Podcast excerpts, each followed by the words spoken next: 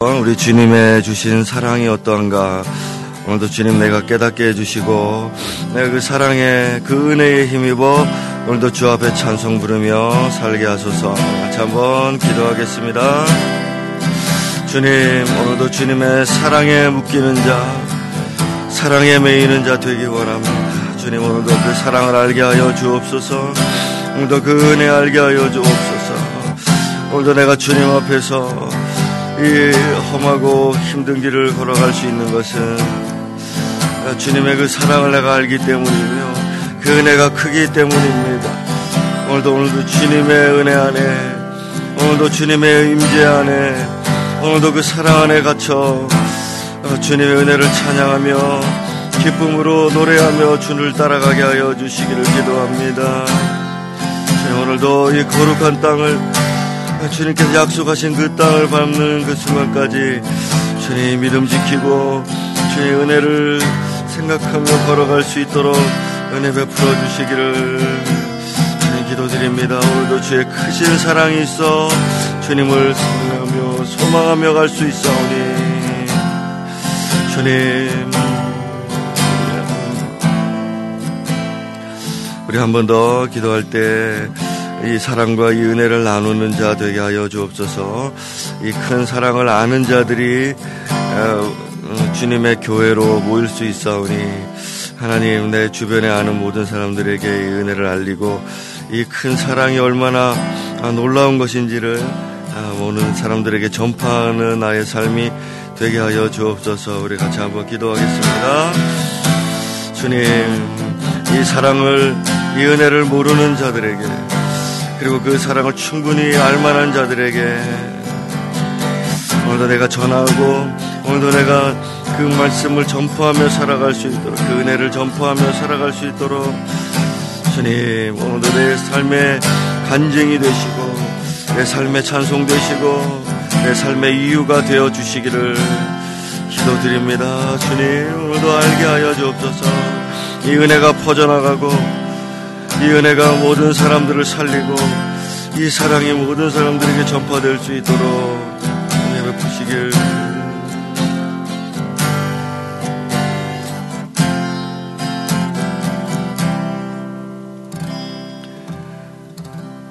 주님 감사합니다. 이 사랑을 알게 하시고 이 은혜 가운데 살게 하시니 오늘도 내가 내 주님을 노래합니다. 오늘도 기도할 때에 우리 하나님께서 기도의 영을 풍성하게 부어 주시되 기쁨으로 주님을 섬기며 주의 사랑 안에서 어, 아름다운 어, 노래를 부를 수 있도록 그러한 기도를 올릴 수 있도록 주의 성령께서 내 마음을 주장하여 주옵소서.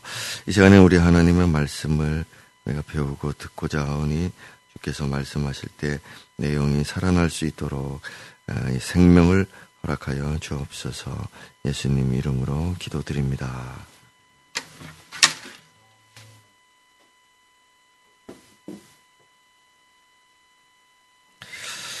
자, 오늘은 마가 15장 24절부터 보겠습니다. 24절에서 32절 한 절씩 교독해 보겠습니다. 십자가에 못 박고 그 옷을 나눌세 누가 어느 것을 가질까 하여 제비를 뽑더라. 그 위에 있는 죄패에 유대인의 왕이라 썼고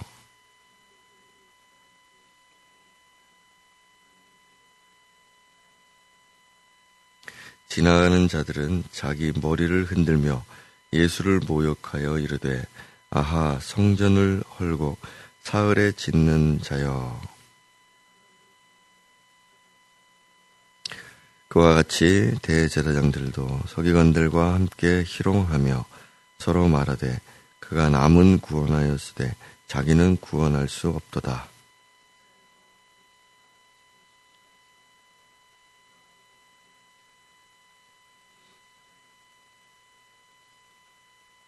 아멘.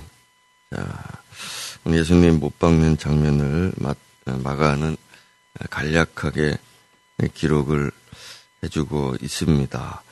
어, 그래서 예수님 십자가형을 받는 것을 다른 공간 복음들과 이제 비교해서 우리가 그렇게 볼 수가 있겠는데요.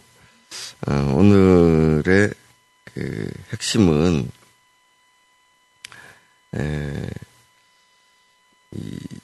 그리스도의 십자가를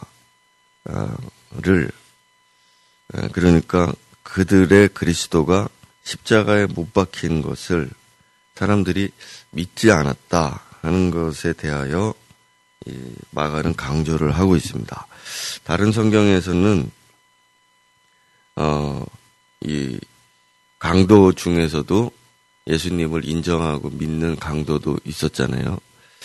어, 그리고 혹은 또 어떤 여인들이나 이렇게 십자가까지 따라가고 이제 그런 모습들이 예, 좀더 상세하게 그렇게 묘사가 되어 있는데 예, 이 마가는 그것들을 어, 다 생략을 하고 예수님 십자가에 못 박히고 죄인들과 함께 십자가에 못 박히고 그리고 죄패는 어, 유대인의 왕이다라고 썼는데 지나가는 사람들이나 구경하는 사람들이나 그 다음에 31절에 어, 보면 대제사장들 서기관들 이 사람들이 다 예수를 희롱하고 조롱하더라 하는 이 점을 부각해서 이렇게 기록을 하고 있다 하는 것입니다.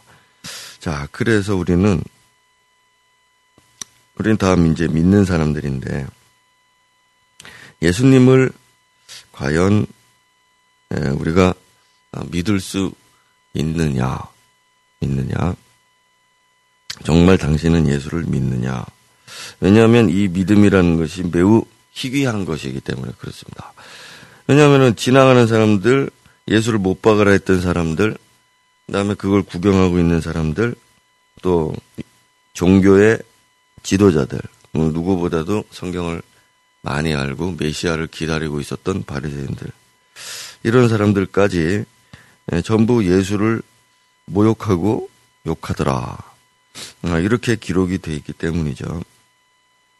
우리는 이 공간복음을 자세히 이렇게 들여다보면은 예수님께 대하여 이제 바리새인들이나 그런 이제 종교의 지도자들이 물었습니다. 당신은 그리스도십니까? 그리고 물을 때 주님께서는 내가 그다 이렇게 말하시지를 않았어요. 그 재판할 때 그 마지막 날 지나고 난 다음 어, 그때에 이제 그 마지막 날 밤에 어, 신문을 받으실 때는 내가 그니라 이렇게 말한 적도 있었죠. 그러나 그 전까지는 이런 유대인들 그 다음에 유대 그러니까 한마디로 유대인들이죠. 어, 그 제사장들이나 이런 지도자들 그다음에 유대에 있었던 그 예루살렘에 있었던 많은 유대인들 이 사람들에게 한 번도 내가 메시아다 그리스도다 이렇게 말씀하신 적이 없었다. 그래서 제자들한테도 인자가 팔리우리라 인자가 십자가에 못 박히고 그러나 사흘 만에 살아나리라 이렇게 이제 인자다 이렇게 말씀하셨지 그리스도다 이렇게 말씀하신 적이 없다 말입니다. 어, 그런데 우리가 주목할 점은 내가 그리스도다, 내가 그니라 하라고 말씀하신 적이 있긴 있었는데 그때가 언제가면은 이방인들에게 그렇게 하셨어요. 예를, 쉽게 예를 들면은 사마리아 여인에게 우리가 메시아가 오면 그 모든 것을 알게 될 것입니다. 이렇게 말할 때 내가 그다. 이렇게 말하니까 이 여자가 참으로 당신이 그리스도시다. 그러면 이제 들어가 가지고 동네에서 그리스도를 내가 예, 만났다. 그렇게 하니까 사람들이 와가지고 예수를 보고 말씀을 듣더니 아 우리도 이제 이분이 그리스도인 가 알겠다. 자 이렇게 수가성 같은 경우를 보면 주님이 어떤 사람들에게는 내가 그다 이렇게 말씀하셨단 말입니다. 그런데 그 앞서서 더 가보면은 어, 이 예수님의 제자, 처음 제자들이 예수님을 이제 따르는 장면들이 나오는데, 처음부터 내 제자다 안 그랬습니다. 처음부터 내 제자다 안 그러고, 예수를 막 이렇게 따라갈 때, 막, 이 안드레라든지, 어, 이런 야구보라든지, 요한, 이런 사람들이 처음에 증거할 때 우리가 오늘 메시아를 만났다. 요한복음에 보면 또 그렇게 돼 있거든요. 그러니까 주님이 메시아라는 말을 유대인들한테는 하지를 않았는데 유대인들의 몇 사람은 처음부터 그가 유대인이다. 우리가 찾던 그리스도다. 라고 말하면서 전도를 하면서 베드로도 데려가고 막 그렇게 사람들이 모였단 말입니다. 그러니까 주님의 입으로는 내가 그리스도다. 나를 따르라. 이렇게 하지를 않으셨는데 유대인들의 어떤 사람들은 예수를 보더니 이분이 그리스도다. 이제 그렇게 이제 했단 말입니다. 자, 그럼 또 더 앞으로 가보면은 세례 요한이 나오는데 세례 요한이 뭐라고 증거하는가 하면 이 하나님의 어린 양이다. 이렇게 말하는데 그게 곧 그리스도다. 그런 뜻이거든요. 그러니까 나를 따르지 말고 저분을 따르라. 나는 저분의 신발 끈도 매지 못한다. 이렇게 증언을 했잖아요. 자, 이것입니다. 이 미드 처음에 그러면은 요한은 어떻게 알았느냐? 요한이 스스로 말하되 이랬죠. 나도 그 그인 지를 몰랐다. 자, 요한하고는 사촌지간이잖아요. 예수님하고는 세례 요한. 여러분들의 사촌이 누가 메시아인 줄 어떻게 합니까? 메시아로 믿어지지가 않죠. 어릴 때부터 같이 보고 자랐는데. 그런데 뭐라고 말했는가 하면 요한이 어, 성령께서 내게 말씀하시기를 어, 내가 그에게 임할 테니까 그 임하는 걸 보거든 그가 그리스도인 줄 알라. 그랬더니 내가 보니까 어, 그에게 임하더라 이겁니다. 그래서 내가 그인 줄 알았다 이러거든요. 그러면은 그 증언을 들었던 사람들 중에 안드레나 요한이나 이런 야고보 이런 사람들이 있었단 말입니다. 요한 사도가 그 자세하게 기록을 그걸 하고 있죠. 자 무슨 얘기인고 하니 주님은 어, 일단 유대인들에게는 내가 그리스도다라고 말씀하지 않았으나 어떤 사람들은 성령을 통해서 이분이 그리스도인 줄 알게 되었다. 이것입니다. 그래, 그렇게 해서 따르기 시작했고요. 그러나 그 계시가 없었던 많은 사람들이 있었는데 이 사람들은 기적과 표적을 보고 따라갔다. 예수를. 자, 다시요. 어떤 사람들은 성령이 가르쳐 줘서 이분이 메시아인 줄 알고 따라갔는데 어떤 사람들은 표적을 보고 따라갔단 말입니다. 기적이 일어나니까 보고 아 이분이 그리스도가 아니면 누가 그리스도겠느냐 하면서 따라갔다 이거죠. 그러면은 어, 유대 자 이방인들은 일단 제쳐놓고요. 이방인들은 제쳐놓고 예수님 오늘 십자가에 못 박히는데 이 십자가에 못 박힐 때 성령이 가르침을 받아서 따라 예수를 따랐던 사람들은 성령이 소멸되고 이렇게 쪼그라드니까 다 도망쳐 버렸습니다.